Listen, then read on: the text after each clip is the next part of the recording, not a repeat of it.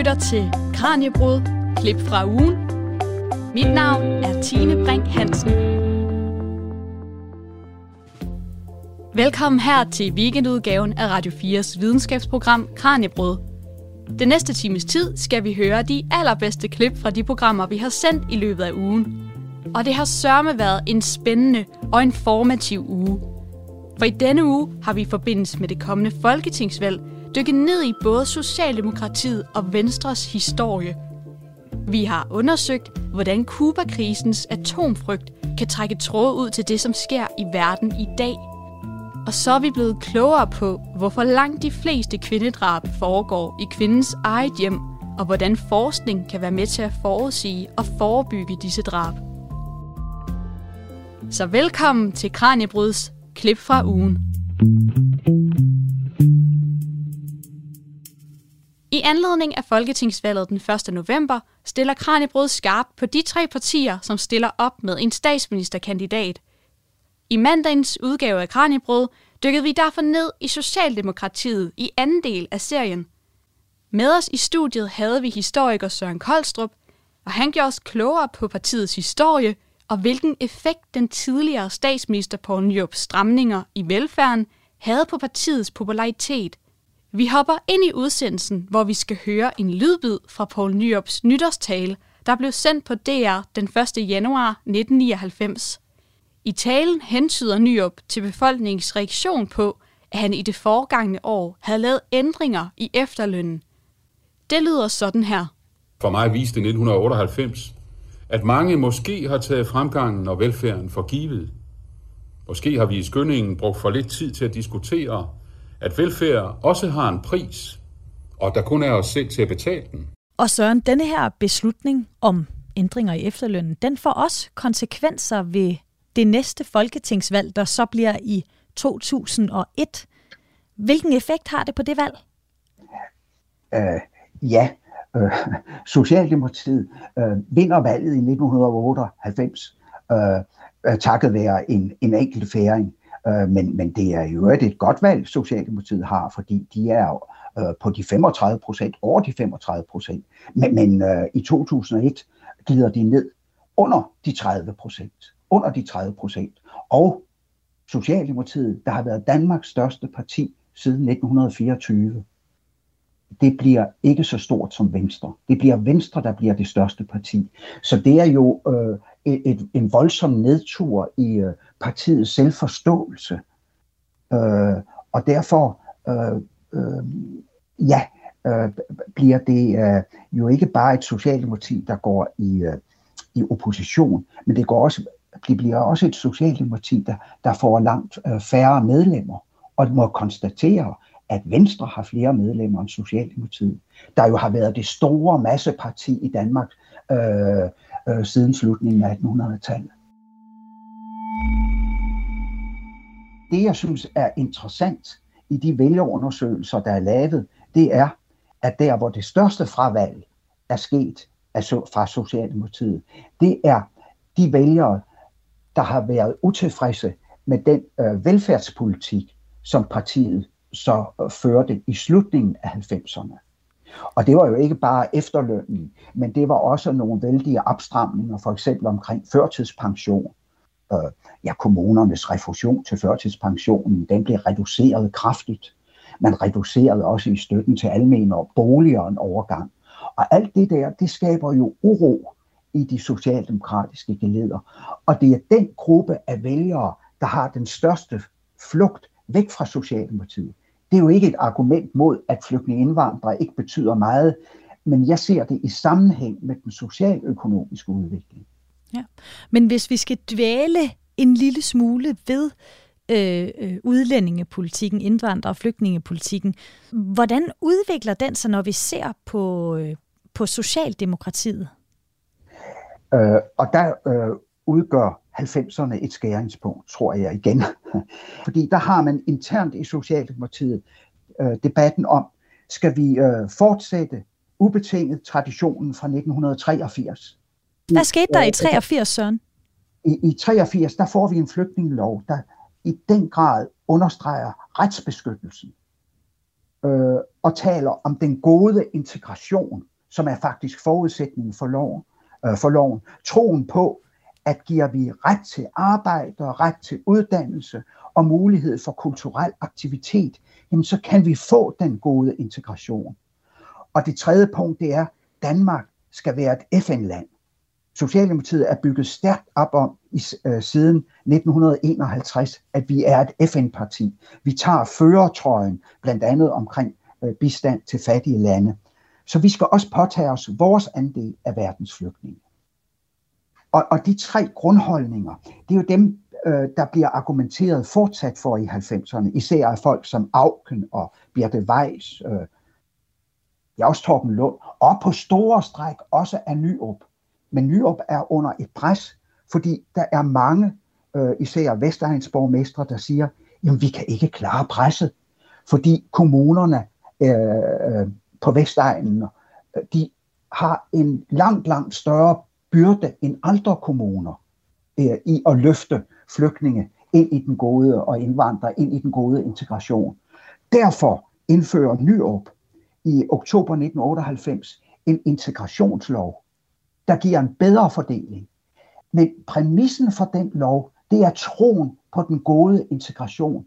Og i den forstand er 1990'ernes Socialdemokratiet stadigvæk lojal over for traditionen for 83. Vi tror sørme på den gode integration. Det lyser ud for mig at se af 98-loven. Vi skal bare sprede dem lidt bedre og mere systematisk. Men Nyrup er under pres. Der er utilfredshed med den koncentration af flygtninge og indvandrere, og der er en mere generel øh, utilfredshed, øh, også hjulpet frem af øh, pressen, og jo selvfølgelig øh, Dansk Folkepartis fremvækst. Og derfor laver Nyrup taktisk retræte, og et år, et helt år, har man en særlig lav ydelse øh, til flygtninge indvandrere. Den var et år. Og der opstår så oprør internt i de radikale og internt i Socialdemokratiets side. Vi skal, den skal afskaffes igen. Og Venstrefløjen og Socialdemokratiet og radikale afskaffer den lave ydelse.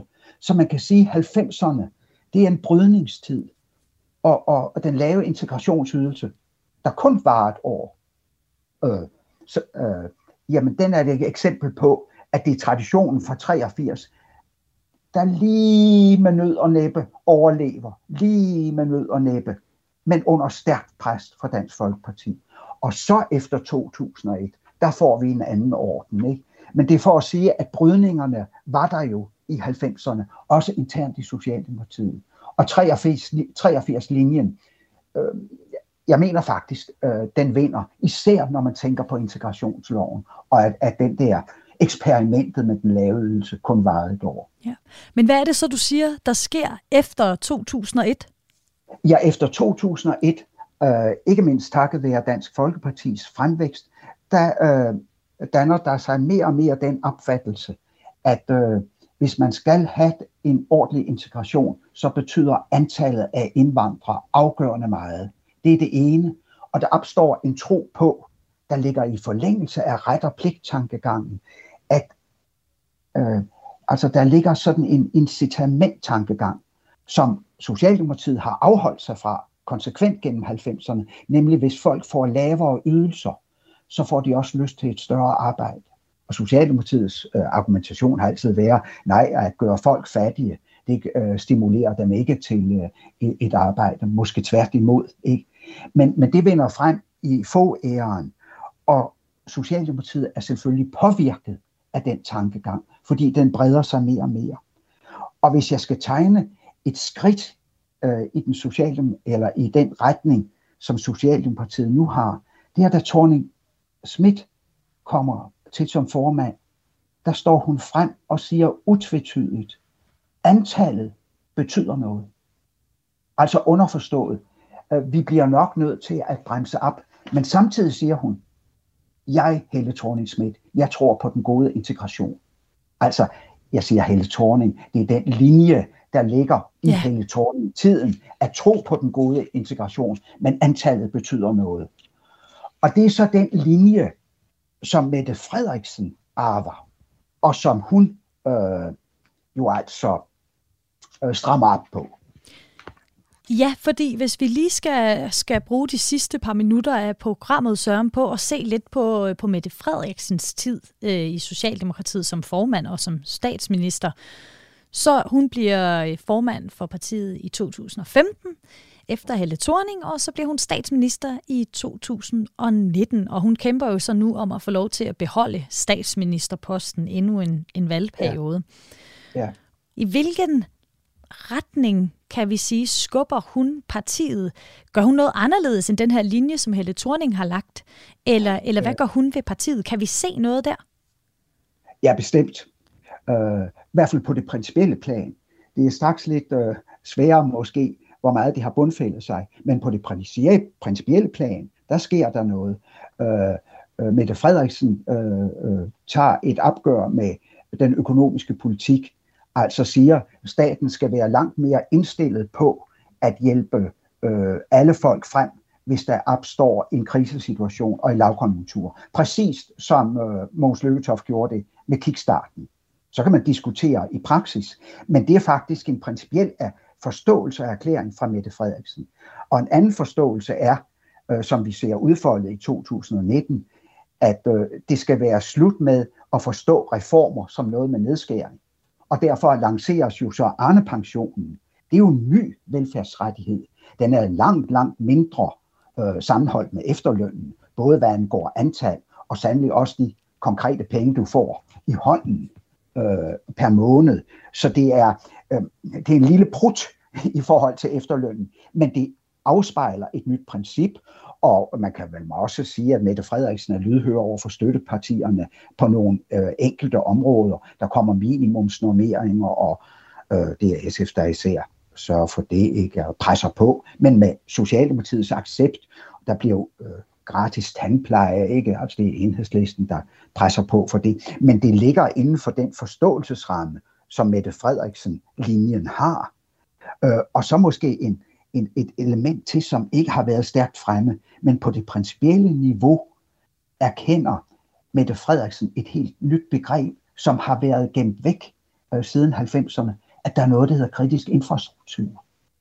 Øh, under hele Thorning sælger man ud af Dong, og der siger øh, Mette Frederiksen, da vi når frem til øh, valget 2019, i Socialdemokratiet har vi et begreb, der hedder kritisk infrastruktur. Hun nævner det samtidig i bisætninger, altså sådan lige en passant, vi skal ikke sælge ud til højstbydende. Hvad er det, der siges der? At den meget vældige privatiseringsbølge, øh, vi havde i 1990'erne, den fortsætter med det. Jeg, Mette Frederiksen, ikke.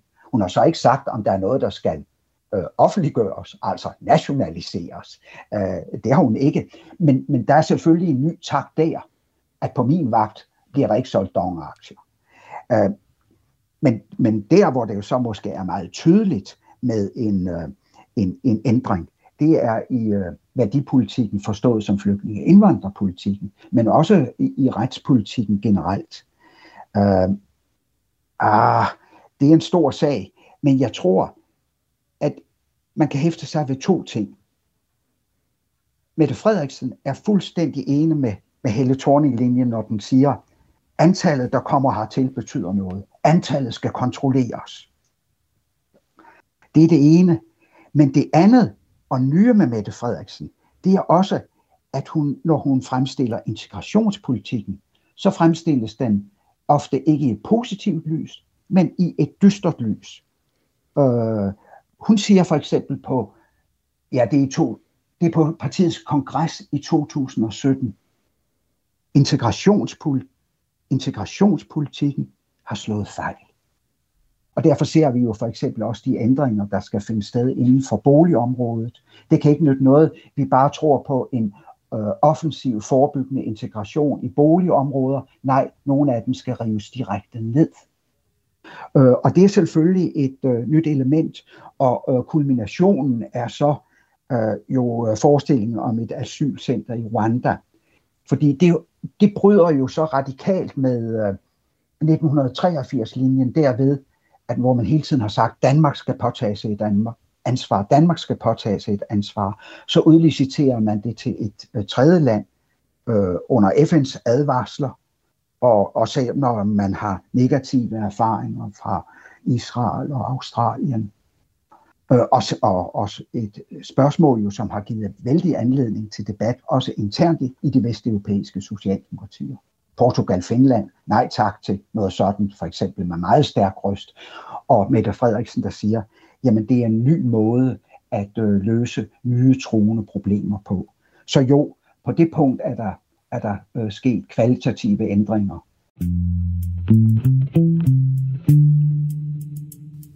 Sådan lød det fra historiker og forfatter Søren Koldstrup.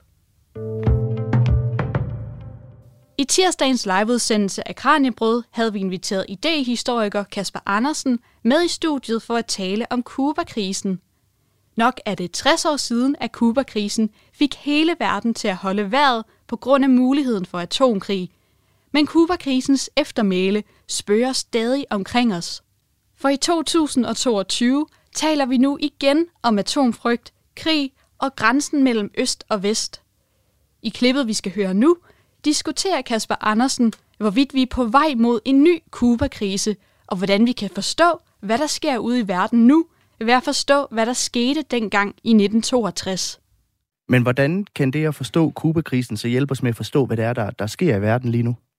Jamen, det kan det jo på mange forskellige måder, jeg sige. Der er jo selvfølgelig nogle, både nogle ligheder og nogle, øh, og nogle, øh, nogle forskelle. Øh, hvis mm. man ligesom skulle tage nogle af, nogle af de ligheder, som jeg synes, der er vigtige at få med her, så er det jo, at øh, så er det selve det her med, at vi stadig står i den her terrorbalance. Øh, vi står der, hvor, hvor et skridt kan afføde det næste alvorlige skridt, og man skal forsøge at regne sig frem hvad sker der, hvis vi bliver ved med at eskalere på det her? Så en kædereaktion. En kædereaktion, her kan man sige. Også øh, en politisk kædereaktion tilsvarende den, som der kan ske i mm. atomkerner, kan man sige. Og det, det er lige præcis øh, øh, en af de en af de lektioner, som, som der er fra, øh, fra, fra Kuba-krisen, det er, at, man, at, at konsekvenserne af de her handlinger, de, de, er, øh, de er meget store, og der er brug for, øh, øh, og de går meget stærkt, og ødelæggelseskraften i de her våben er så store, at, at krigens natur har ændret sig på den måde.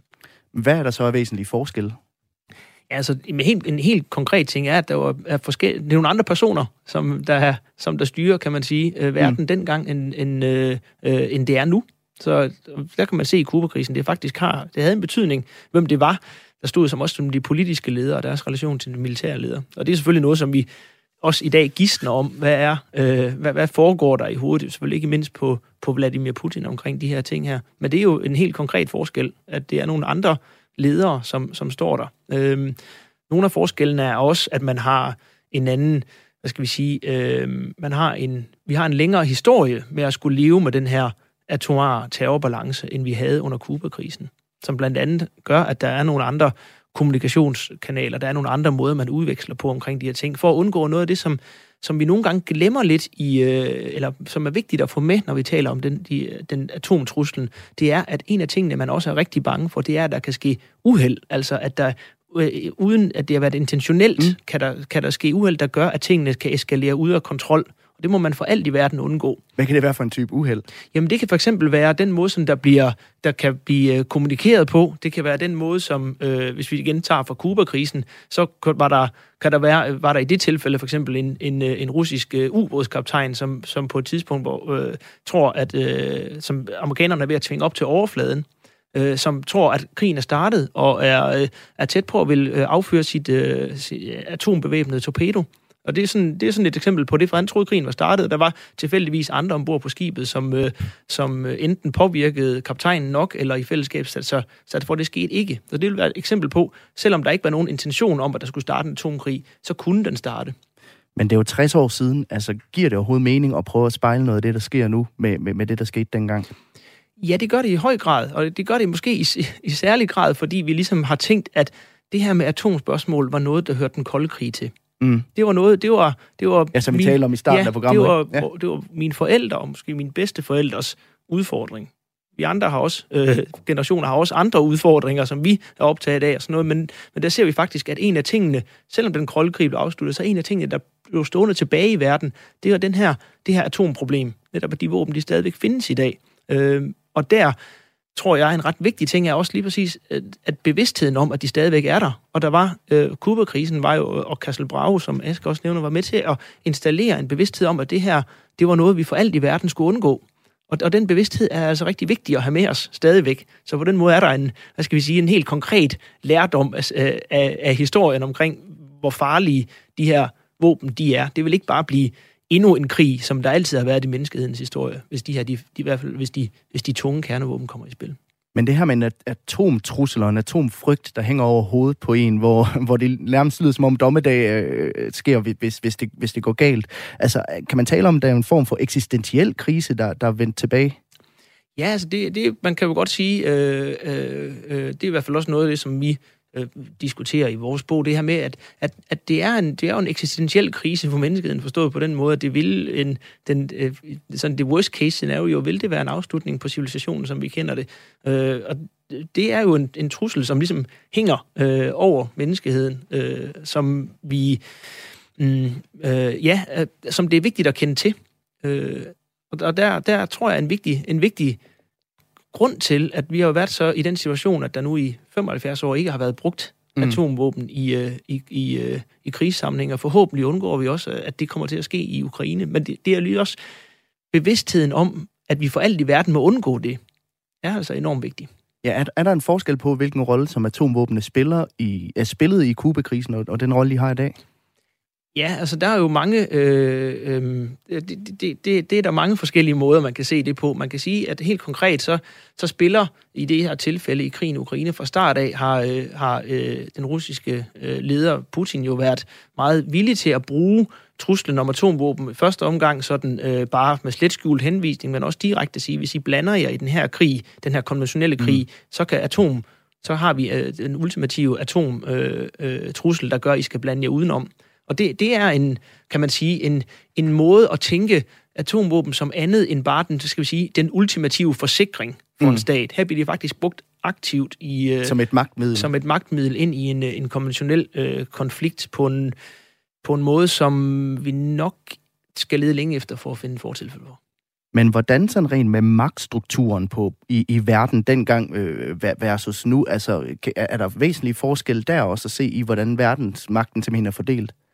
Ja, det er der jo bestemt. Altså, man, man siger, øh, at i, i den, man nogle gange taler om som den første atomalder, mm. øh, det var under den kolde krig, der, øh, der havde man sådan en bipolar verden med, med Sovjet på den ene side, og, og, og USA og NATO øh, og det allierede på den anden side. I dag har vi jo en, en geopolitisk situation, som er noget mere spejet øh, med, med flere øh, store magter, øh, og også med flere øh, atombevæbnede store magter. Og det gør alt andet lige selvfølgelig, at de her ting, øh, de bliver mere øh, komplekse. Øh, så det er en, det er en væsentlig en væsentlig forskel. Også i forhold til øh, i forhold til Kuba-krisen er det jo også en forskel, at der er flere lande, der faktisk har atomvåben øh, i dag, end der var på det tidspunkt. Men igen, så lever vi en tid med krig og konflikt mellem øst og vest, og hvor atomtruslen hænger over ho- øh, hovederne på os. Og derfor så er det jo oplagt at spørge, er vi på vej mod en ny Kuba-krise? Altså ser vi nogen tegn på, at vi bevæ- sådan befinder os samme sted, som vi gjorde i, i 62, øh, Kasper? Altså, vi befinder os jo aldrig helt, øh, øh, helt samme sted, og der er jo mange ting, som er, som er, øh, som, som er, øh, som er anderledes. Øh, men men selve, som vi også har været inde på, selve det her med, med, med bevidstheden om, eller viden om, at den her trussel, den er der, og den bliver, den faktisk spiller de ovenikøbet så er nogle af de, af de samme lande, som i det her tilfælde er i, øh, er i krig med hin, er i, ikke er i krig med hinanden, men står, hvad skal vi sige, på hver sin side med den her trussel imellem sig. Og jeg kan se, at der er kommet et spørgsmål. Det er min kollega Tine Brink Hansen, der holder øje med sms'erne. Hvad er det, der er kommet ind, Tine? Du er faktisk lidt inde på det lige nu, Kasper, men jeg har fået et spørgsmål fra Anders, der siger, Hvordan tror du, at USA vil reagere, hvis Rusland fik lov til at stille lidt atomvåben op på Kuba? I dag? det, det, det, er, puha, det var et godt spørgsmål. Jeg tror ikke, det er, det vil, det er nok ikke realistisk, at det vil kunne ske. Det vil i hvert fald ikke være realistisk, at det kunne ske, uden at det fløj, så at sige, fløj under radaren. Øh, øh, der, men, øh, det her med, at det går så lang tid, inden man får endelig vidshed om det her, vil, øh, er ikke sådan et realistisk scenarie på den måde. Men er der grund til at gå og være bekymret og frygte, at atomvåben kan blive brugt den dag i dag? Altså, ja, det, altså, der er grund til at være øh, bekymret, ja. Det, det er der da. Øh, øh, det er jo altid... Øh, den her, øh, den nuværende situation i Ukraine er selvfølgelig en anledning til, til bekymring, helt konkret bekymring, som vi jo mange af os, der går med. Hvad sker der, hvis der kommer for eksempel taktiske atomvåben mm. i spil her, kan man forestille sig, at det skridt bliver taget. Eksperterne siger, at, at sandsynligheden ikke er, ikke er, de fleste eksperter mener ikke, at sandsynligheden er stor for det, men de er også enige om, at den er voksende. Så det kan man ikke, man kan ikke afskrive det scenarie. Øhm, så, så det er sådan den ene side af det. Men altså på den, på den lange bane, kan man sige, er det, er det, er det også en ting fra, fra Kuba-krisen, nu 60 år. Husk på, at vi har levet med den her trussel mm. længe, og det kommer vi altså til at gøre fremover også. Også selv hvis det ikke, hvad vi alle sammen øh, øh, håber, selv hvis det ikke går galt i Ukraine, så kommer vi til også at skal leve med den her trussel fremover, for der er ikke nogen udsigt til en verden fri for kernevåben, sådan som det ser ud nu.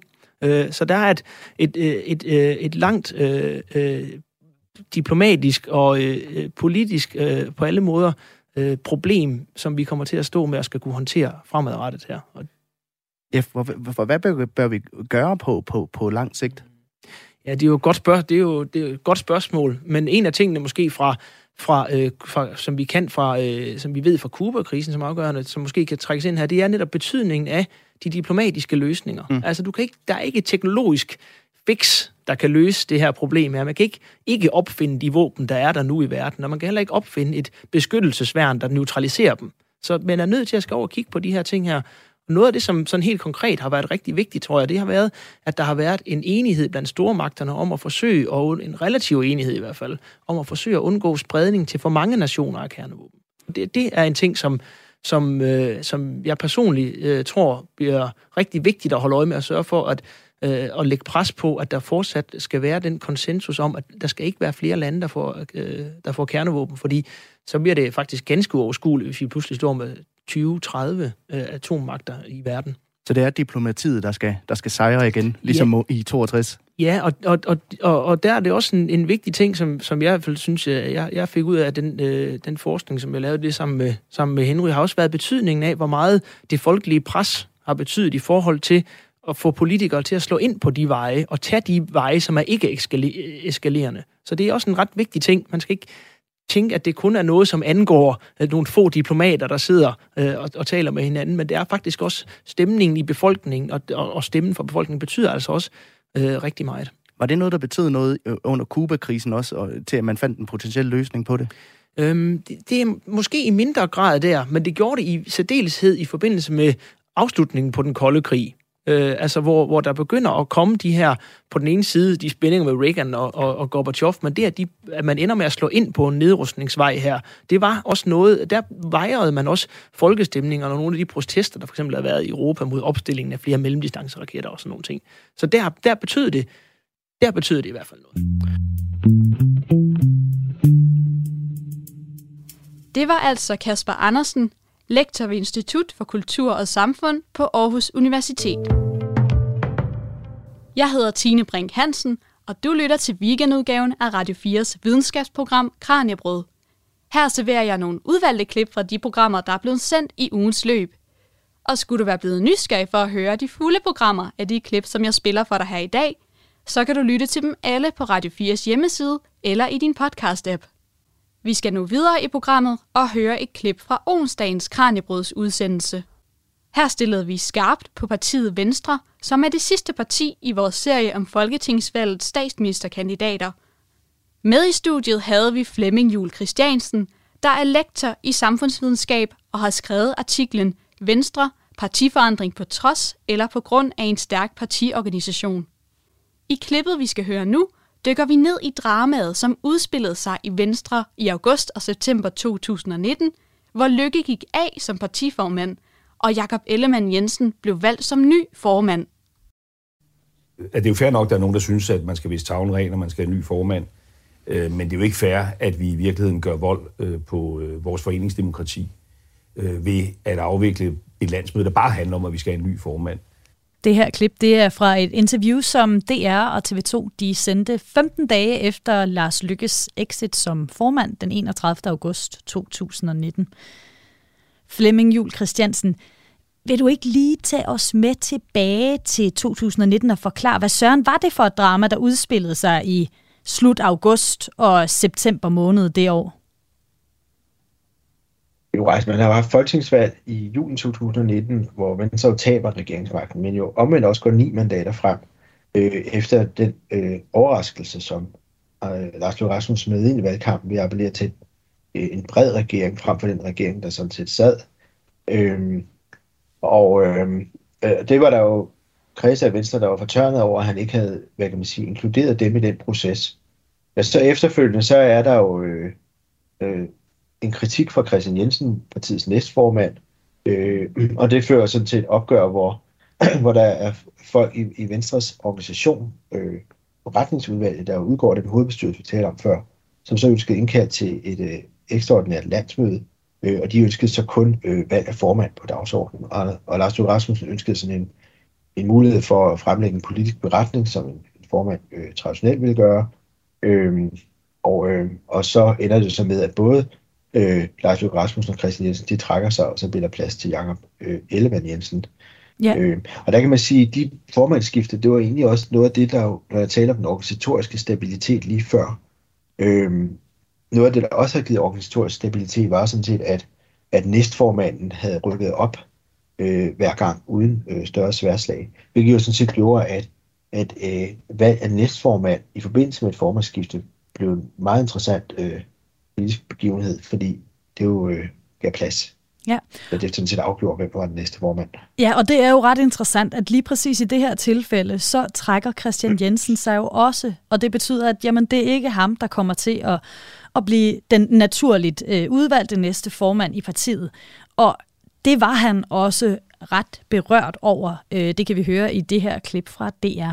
Hvor stor en skuffelse er det for dig, at, at du nu ikke bliver formand for, for Venstre? Det tror jeg slet ikke, der er ord til at beskrive.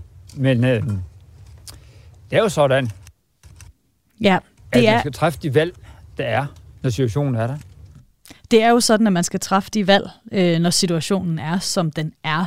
Og derfor endte det jo også med, at øh, Jakob Ellemann Jensen stillede op øh, uden øh, modkandidat, og han sagde sådan her i sin kandidattale. Jeg er dødtræt af fløjkrig. Jeg er dødtræt af fløjkrigere. Hvad er det for en fløjkrig, han taler om her, Flemming? Det er først og fremmest en fløjkrig mellem Lars Løkke Rasmussen og Christian Jensen, som øh, ligesom splittede dele af Venstres folketingsgruppe op øh, i en lang periode før 2019. Der var jo også en foregående episode, hvor, øh, hvor det trak op til, at, at, at Christian Jensen måske ville udfordre Lars Løkke Rasmussen, og så var det, de mødtes med i en kælder i Odense, og så kom de ud og var nu blevet til et formandskab. Øh, øh, så, så, og det var jo sædvanligt det der med, at der var en rivalisering mellem formand og næstformand. Det, det havde fungeret mere harmonisk i de foregående perioder. Det betyder selvfølgelig ikke, at, at næstformanden ikke havde politiske ambitioner. Det har nok altid været tilfældet, men der har nok været en forståelse af, at, at, at man, hvis, hvis man, man ventede længe nok, så det være, at appelsinen faldt ned i turbanen, så at sige. Øh, men øh, så, så der var de to fløje, og det betyder også, at, og det tror jeg er betydning for, at Christian Jensen går af, at hvis han ligesom insisterede på at prøve at stille op, så ville det på en måde være en fortsættelse af en fløjkrig, for så ville Lars Lykkes fløj prøve at finde nogen, og så ville det ligesom være den samme konstellation, der ville ved med at krise. Så man håbede lidt på med at få Jacob Hjelman Jensen ind, at så kunne man overvinde øh, fløjkrigen mellem de to fløje. Øh, og det er måske lykkedes. Så er der så opstået nogle andre ting, at Lars Lykkes så er trukket ud af partiet, og og så prøver man jo også at tage øh, man sige, partiets højrefløj i ed ved at gøre Inger Støjberg til leder, øh, eller så til næstformand. Øh, og det var måske nok også, fordi man mente, at hun havde vælgerappel, øh, at øh, hvis man ikke havde hende inkluderet, så ville der være nogle vælgere, man ville svært ved at få fat i, hvilket formentlig også nu viser sig at være rigtigt. Ja, altså man sige, konstellationen med Jakob Elvand Jensen og Inger Støjberg viser sig heller ikke at være stærk, så nu har man så i stedet fået øh, øh, Stefanie Lose fra øh, Region øh, Sydjylland, leder Region Sydjylland, som næstformand. Det vil sige, at nu har man en næstformand, som politisk set ikke er øh, en betydelig skikkelse i partiet. Øh, øh, det, det, er, det er længe siden, man har haft det. Ja. Ellers har der været en stærk næstformand i Venstre.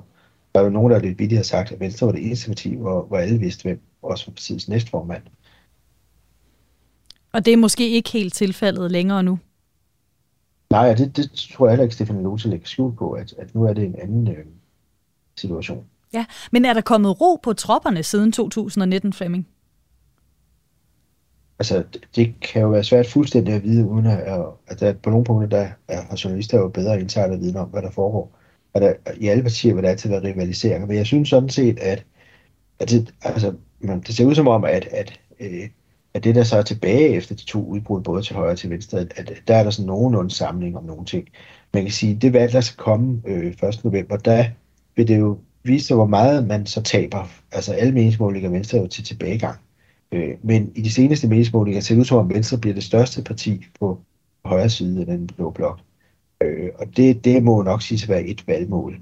Øh, så kan man sige, at under coronakrisen, der lå øh, den siddende regering jo til meget stor fremgang, og nu er der nogle målinger, der viser, at der er nogle muligheder for, øh, at der måske kan komme en, en, en borgerlig regering. Øh, og det, det er jo helt spekulation, det ligger jo tæt. Men altså, ja. det vil sige, det at Venstre har fået overhovedet er i spil til det, øh, er jo sådan set også en, øh, øh, det var på en måde lidt uventet, tror jeg. Og så er der jo netop været det der med at blive større end de konservative, som jo også lå øh, stærkere end Venstre i nogle meningsmålinger. Men det har så rettet sig, set fra et Venstre synspunkt øh, under valgkampen. Men det er jo så igen nok betinget af nogle, nogle sager over hos de konservative. Altså, så, så det er jo det er også helt, fordi der er Venstre og konservative, som ideologisk jo ikke ligger så langt fra hinanden. Der er jo ikke så mange sager, hvor de er dybt uenige i virkeligheden. Øh, men der er en forskellig historie, som vi også har ridset op. Øh, og så er der en rivalisering om at være, være det største øh, centrum højre parti. Det har Venstre siddet solidt på i rigtig lang tid. Og nu er de udfordret, øh, og, valget er heller ikke afholdt endnu. Men altså, så det er sådan et, et delmål, vil jeg sige, for Venstre, at forblive størst øh, centrum højre side. Ja, jeg har et, et aller sidste klip, jeg gerne vil spille for dig, Flemming, og det er fra Venstres landsmøde i november 2019. Øh, det er Lars Lykke, der er på talerstolen, og det er jo altså et par måneder inden han så forlod partiet. Og han siger sådan her. Og ikke mindst jo tak øh, for de pæne ord fra Venstres øh, formand, Jakob Ellemann Jensen, som jeg af hele mit hjerte håber bliver den næste, der indtager statsministeriet. Det er jo ikke nødvendigvis sådan, han har det længere. Og nu har vi talt lidt om, at Venstre jo trods alt håber på at blive det største øh, parti øh, på, på, på højre side af midten her øh, til, til valget. Men er det her et godt tidspunkt for, for Venstre at gå til folketingsvalg? Ligger det godt for dem, tror du? Altså partiet har jo ligget til tilbagegang i meningsmålingerne i lang tid. Øh, både på grund af de her afskaltninger, og, øh, og så også fordi, man kan sige, det som nye formand måske har svært ved forgængerne, er at være sådan et, øh, en formand, der appellerer virkelig bredt til, til, til, til alle borgerlige vælgere. Øh, så på den måde kan man sige, at uanset hvornår valget var kommet, kunne det blive svært. Øh, så nu har vi kun de, de sådan forløbige meningsmål at bygge på, så har valgkampen jo indtil nu øh, ser ud som, at, at mest på grund af den konservative tilbagegang, fået Venstre til at, at ligge pænt øh, i forhold til at blive det største borgerlige parti. De kan selvfølgelig blive udfordret af Lykke selv.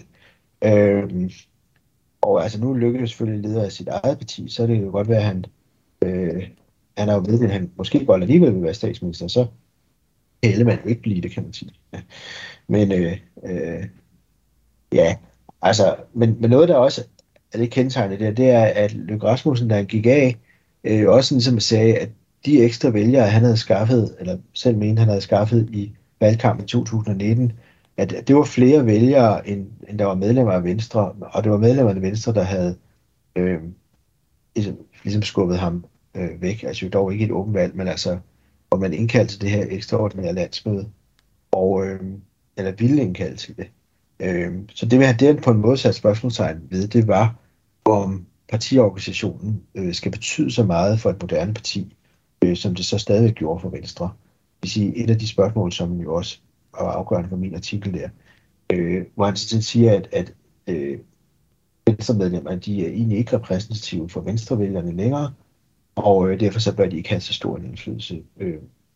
Og det kan man sige, den tankegang har jo på en måde fuldt op ved at danne sit eget parti, hvor, øh, altså, hvor der jo ikke er sådan en, en, en super etableret organisation endnu. Det kommer der selvfølgelig nok hen ad vejen, men altså, Øh, hvor Venstre selvfølgelig har en meget etableret organisation.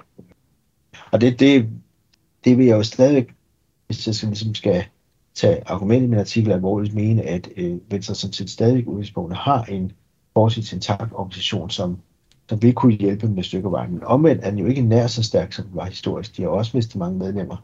Øh, så, så de har ikke lige så meget faldt tilbage på, som de havde historisk. Men Venstre er måske et af partier, der ville være bedst rustet til at skulle være i opposition i lang tid, hvis det var det, man for, øh, hvis argumentet i min artikel holder. Fortalte gæsten Flemming Jul Christiansen, lektor i samfundsvidenskab på Roskilde Universitet. Vi er nu nået til Kranjebruds sidste klip fra ugen. I torsdags havde vi besøg af journalist Line Våben og retsmediciner Asser Hedegaard Thomsen, der netop er udkommet med bogen Kvindedrab, en forudsigelig forbrydelse.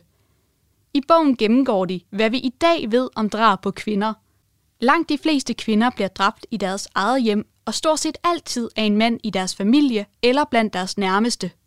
Vi hopper ind i udsendelsen, hvor vores to gæster taler om de retsmedicinske data, vi har om kvindedrab, og herunder dykker ned i begrebet femicide. Altså, hvor meget fylder kvindedrab i statistikkerne, hvis man kigger på alle drabene i Danmark? Ja, altså det jeg har kigget på i min forskning, det er jo 25 år fra 1992 til 2016, øh, og der er der 1417 drab. En tredjedel af dem, det er drab på kvinder, det er 536 drab. Øh, de resterende to tredjedel, det er drab på mænd. Øh, så ja, kvindedrab fylder en, en tredjedel, og det, det indbefatter også drab på piger, altså på børn. Og hvilke typer drab ligger så under den her paraplybetegnelse, hvis vi kan kalde det det, som, som er kvindedrabene? Ja, men altså drab i det hele taget kan man jo dele op i øh, øh, sådan omstændighederne, hvor det sker, og det er tit bygget på relationen mellem øh, offer og gerningsmand.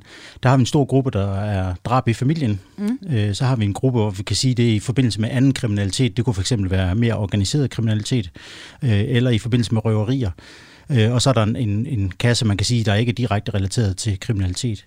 Og for kvinderne, der er langt den største øh, andel af drabene, det er inden for familien. Øh, det er sådan, at 3 ud af 4 af drab på kvinder og piger, det foregår inden for familien. Og 56-57 procent af øh, drab på kvinder, det er begået af en nuværende eller tidligere partner. Øh, typisk i forbindelse med, at øh, kvinden går fra manden. Så der er et kæmpe overrepræsentation af kvinder, øh, af de kvindelige ofre i drab inden for familien.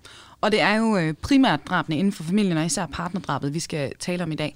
Men hvad så med dem, der sker uden for hjemmet? Hvad ved vi om de her drab? Hvad er det for nogen? Ja, altså dem, der sker... Øh, nogen sker i hjemmet, men det er øh, røverier af ældre ja. øh, kvinder øh, eller på gaden. Øh, men det er jo noget, hvor offer og gerningsmand typisk ikke kender hinanden. Der kan nogle gange godt være en relation mellem dem øh, på den ene eller anden måde. Øh, ikke nødvendigvis inden for familien. Øh, så er der, og det er vi også med i bogen, øh, og det er det, folk har meget fokus på, det er de her seksualdrab, mm. hvor det typisk er en kvinde, kvinden ikke kender. Øh, de er faktisk forholdsvis sjældne, øh, men, men får rigtig meget fokus, og det kommer vi også ind på i bogen øh, med, om hvad det egentlig er, der, der gør det nok, at det får mere fokus. Og så er der alle mulige andre typer af drab uden for familien. Det kan være for eksempel i, i, i drukmiljøer, mm. hvor der nogle gange er nogle kvinder, der bliver slået ihjel, ikke af en, de er i familie med, men af venner eller bekendte. Og er det så stadig mænd typisk, der er gerningsmænd også i de sager? Ja, altså 9 ud af 10 øh, drabspersoner, øh, det gælder alle drab, men mm. øh, ved kvinder er det faktisk øh, lidt mere end 9 ud af 10, øh, der er det mænd, der er, er, er drabsmændene. Ja. Men man kan sige sådan, for at gøre det meget simpelt, altså den farligste, du kan møde som kvinde, det er i statistisk set i hvert fald din partner. Ja, afhængig af, hvordan du regner øh, på det. Det er jo mm. klart, at en, en fremmed, du ser et kort øjeblik, der laver et seksuelt drab, er jo relativt set farligere, men, mm. men, men sådan, i absolute tal, så er det jo mm. der, der er klart flest kvinder, der bliver slået ihjel, øh, og det er en, øh, som tidligere har elsket dem. Og lige det her med, med partnerdrabet, det dykker vi mere ned i senere, og vi skal også komme ind på, som du siger, altså det her med de forskellige offertyper, og hvorfor det måske er mere opmærksomhed mm. på nogle sager end, end andre. Line, lige her til en start, også for at få de her begreber på plads. Udtrykket femicide, det er nok noget, mange har hørt sådan i medierne de sidste år. Men hvad dækker det her begreb egentlig over? Ja, altså jeg vil ønske, at jeg kunne sige det rent og tydeligt. Øh, det er faktisk et begreb, som, øh, som der ikke rigtig er enighed om. Mm. Øh, det lyder jo ellers meget, meget sådan lokkende, ikke? Det er en blanding af noget med femi og homicide. Øh, hvorfor jeg lyder lidt skeptisk, er fordi, at det er ikke et særligt godt begreb øh, i sådan en forskningsmæssig sammenhæng. Det er et meget politiseret begreb, hvor man ligesom siger, at det er alle drab på kvinder, fordi de er kvinder. Mm. Øh, men hvad vil det så sige? Altså, det kan jo være ret svært at finde ud af, om en mand slår en kvinde ihjel, øh, fordi hun er kvinde, eller, øh, eller, eller hvad. Mm. Øh, så, så der er nogen, der tager alle seksualdrab med her, drab på prostituerede, der er også nogen, der mener, at femicide, det er kun inden for familien osv. Så, videre. så derfor så foretrækker vi altså at sige drab på kvinder, og ikke femicide, fordi det synes vi faktisk er en, en mere klar og ren betegnelse, og det er der ret mange forskere, der er enige med os i, mens hvis man bevæger sig lidt mere over i det sådan aktivistiske miljø, det sådan mm. feministiske og, og mere holdningspræget miljø, øh, så, man, så kan man rigtig godt lide den her betegnelse femicide. Mm. Øh, så det er mere noget, man kan bruge, hvis man vil skabe noget opmærksomhed på området. Det er måske ikke, når vi taler forskning og, og tal og, og de her statistikker, så, det er, så bliver det svært at operere Det er i hvert fald lidt politiseret begreb, ja. kan man ja. sige. Ikke? Ja.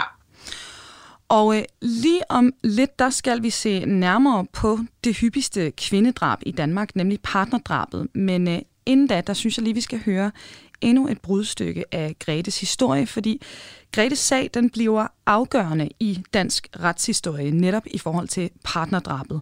Men før vi ser nærmere på dommens betydning, så skal vi høre om optakten til Gretes død. For Grete Pedersen møder i 2004 Allan Hansen på værtshuset Don Quixote i Herning. Allan har ligesom Grete børn fra et tidligere forhold, og i begyndelsen virker han rar både over for Grete og Gretes børn, men sådan her bliver det altså ikke ved med at være.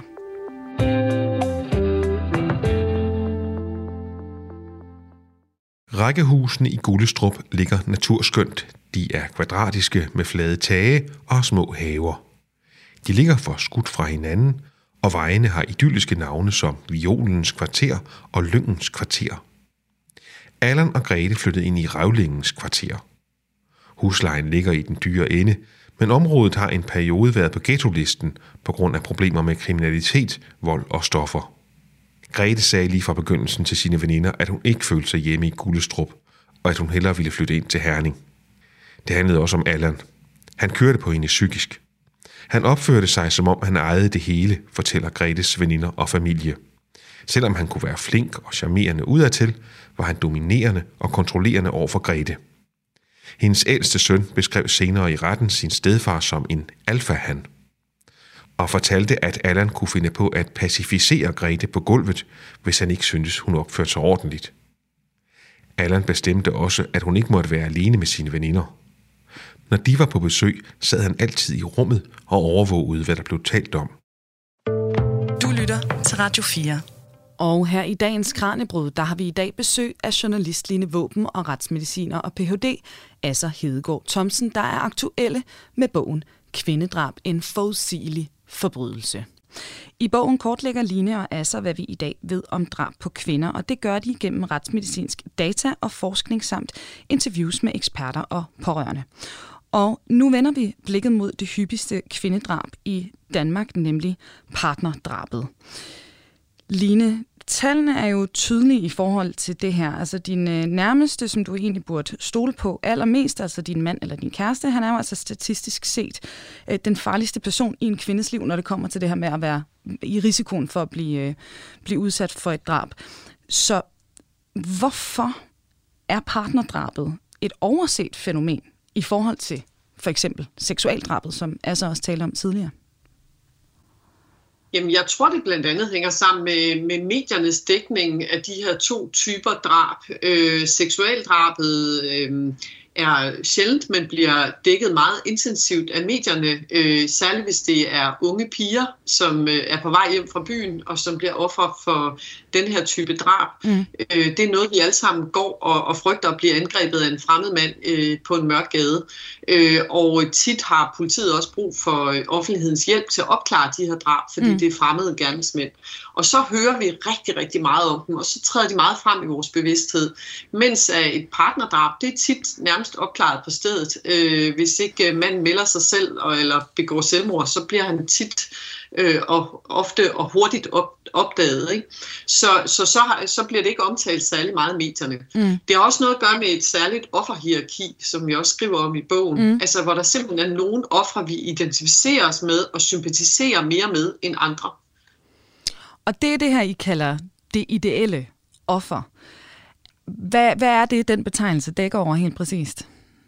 Jamen, det er faktisk meget interessant øh, forskning i det, man kalder viktimologi, altså læren om ofre, øh, hvor der er en norsk forsker, som øh, for efterhånden mange år siden øh, lavede den her teori om det ideelle offer. Mm. Altså, hvor han siger, at det offer, som vi har mest sympati for, øh, er en, en ung, uskyldig kvinde i gang med, med et helt almindeligt forhævne, som bliver angrebet af en, af en øh, øh grum fremmed. Mm. Øh, mens at i den anden ende af spektret, der finder vi måske måske en kvinde, som, øh, som har boet i mange år med en voldelig mand, men hun forlader ham og vender måske tilbage til ham og kommer ikke væk fra ham. Øh, måske har hun selv nogle psykiske problemer eller alkoholproblemer. Øh, og den her kvinde øh, synes vi ikke er lige så uskyldig som den anden kvinde. Mm. Og det har øh, farver også både måden, vi, vi ser på de her drab, men også måden offentligheden omtaler de her drab på. Så for eksempel nu har vi jo hørt to bidder fra øh, Grete Pedersens historie, som I jo også fortæller i, i bogen, og det er uddrag fra bogen, der er, er blevet læst op. Og her kan vi jo netop høre, at der er jo allerede i den bid, vi lige hørte, en eskalering i gang i forhold til, til Allan, der jo så ender med at blive drabsmand. Er det sådan en tendens til at synes, at kvinderne burde have forudset det, de burde have trukket sig ud? Altså er det, at man ligesom victim blamer på den måde og lægger ansvaret over på, på dem? Ja, altså nu victim blaming, altså at man lægger skylden på mm. offret, øh, det er jo noget, man ofte taler om, både i vold og voldtægtssager, altså hvor man ligesom siger, jamen den her kvinde, hun kan jo bare gå sin vej, som mm. man siger, men det er ikke bare. Øh, og det er også noget, vi kommer meget ind på i bogen, det her med, hvad er det, der fastholder kvinder i nogle af de her usunde forhold. Det, det kan være et fysisk voldeligt forhold, men det, der tit fastholder kvinderne, er rent faktisk det, der hedder psykisk vold, mm. som vi også ser her i Grete-sagen. Altså en kvinde, der bliver ydmyget og kontrolleret, øh, og derfor har meget sværere ved at forlade øh, forholdet, og måske endda forsøger det i flere omgange uden held. Mm. Øh, ja. ja, og lytterne kan jo, de kan jo læse den fulde historie i bogen, men han bruger jo også, altså, som I beskriver, øh, hendes børn som øh, sådan afpresningsmiddel, at han vil gøre ting ved dem og tømmer hendes konto, altså også en økonomisk øh, kontrol jo i, i virkeligheden, der også umyndiggør hende jo til, til dels i hvert fald i forhold til hendes handlemuligheder. Så det er simpelthen altså virkelig det tunge skyts, der bliver kørt ud mod de her kvinder i de her sager. Ja, og det er noget, som øh, man ikke, øh, altså det er jo i nyere tid, at man har fået forståelse af den her psykiske vold, mm. øh, og det er ikke engang en forståelse, alle ligesom har. Det er, det er noget, som vi efterhånden bliver mere og mere opmærksom på. Når jeg siger vi, så mener jeg også politiet, sociale myndigheder osv. Mm. Men det kræver noget øh, at, at, at kende de her tegn, og særligt for offeret kan det være utrolig svært at se, at man sidder i en, skrue, sådan en skruestik af social kontrol, øh, øh, psykologisk, øh, seksuel og økonomisk vold, måske uden at man selv øh, rigtig er klar mm. over det og kan frigøre sig fra det. Og hvad med, hvis det er rent psykisk vold? Kan man som, som partner i dag blive dømt for det? Det kan man. Det blev øh, indført for et par år siden, at man kan blive dømt for psykisk vold. Det skal siges, at der er faldet utrolig få domme i de her sager. De er svære at bevise, mm. og de sager, der er faldet dom i, har typisk været i en sammenhæng mellem fysisk og psykisk vold. Ja, men det er altså muligt, men den er en svær bevisbyrde at løfte i, i retten, som jeg hørte. Ja, ja. ja det, det er tidskrævende med, for efterforskerne, det, det, men det er også en, et nyt mm. kan man sige, strafområde. Øh, og jeg er ikke i tvivl om, at det er noget, vi kommer til at se mere og mere efterhånden, som både offentligheden bliver opmærksom på det, men også at man bliver dygtigere til at efterforske det øh, ude i politiet. Mm. Så, øh, så det er jo kun en lov, der har eksisteret i ganske få år. Mange andre lande i Europa har haft det i langt længere tid end Danmark. Ja, og nu kan jeg se, at han også... Øh, ja, jeg vil bare lige knytte en kommentar til noget af det, Line siger, for man mm. kan jo tænke, hvorfor hulen øh, går en kvinde tilbage til en mand, der udøver fysisk og psykisk ja. vold. Øh, men for de kvinder kan det jo nogle gange handle om, at så er de dog styr på nogenlunde, hvad der er, der kan ske. Når man er smuttet fra manden, så har man ikke helt styr på, hvad han render og laver. Mm. Så for nogen er det faktisk en, en måde at føle sig mere trygge på, ved dog at vide, hvad det er, der sker.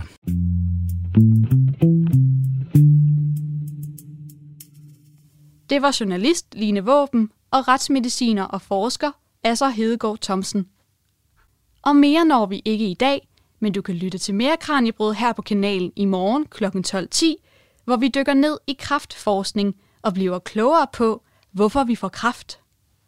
Hvis du er interesseret i at høre et af de programmer, jeg har spillet klip fra her i dag, så kan du finde dem alle sammen i fuld længde, både på Radio 4's hjemmeside eller i din podcast-app. Har du en god idé til et emne, som du synes, at Kranjebrud skal tage op med forskere her i studiet, så kan du altid sende os en mail på kranjebrud radio4.dk. Og tilbage er der kun at sige, tak fordi du lyttede med, og på genhør. Programmet er produceret af Videnslyd for Radio 4.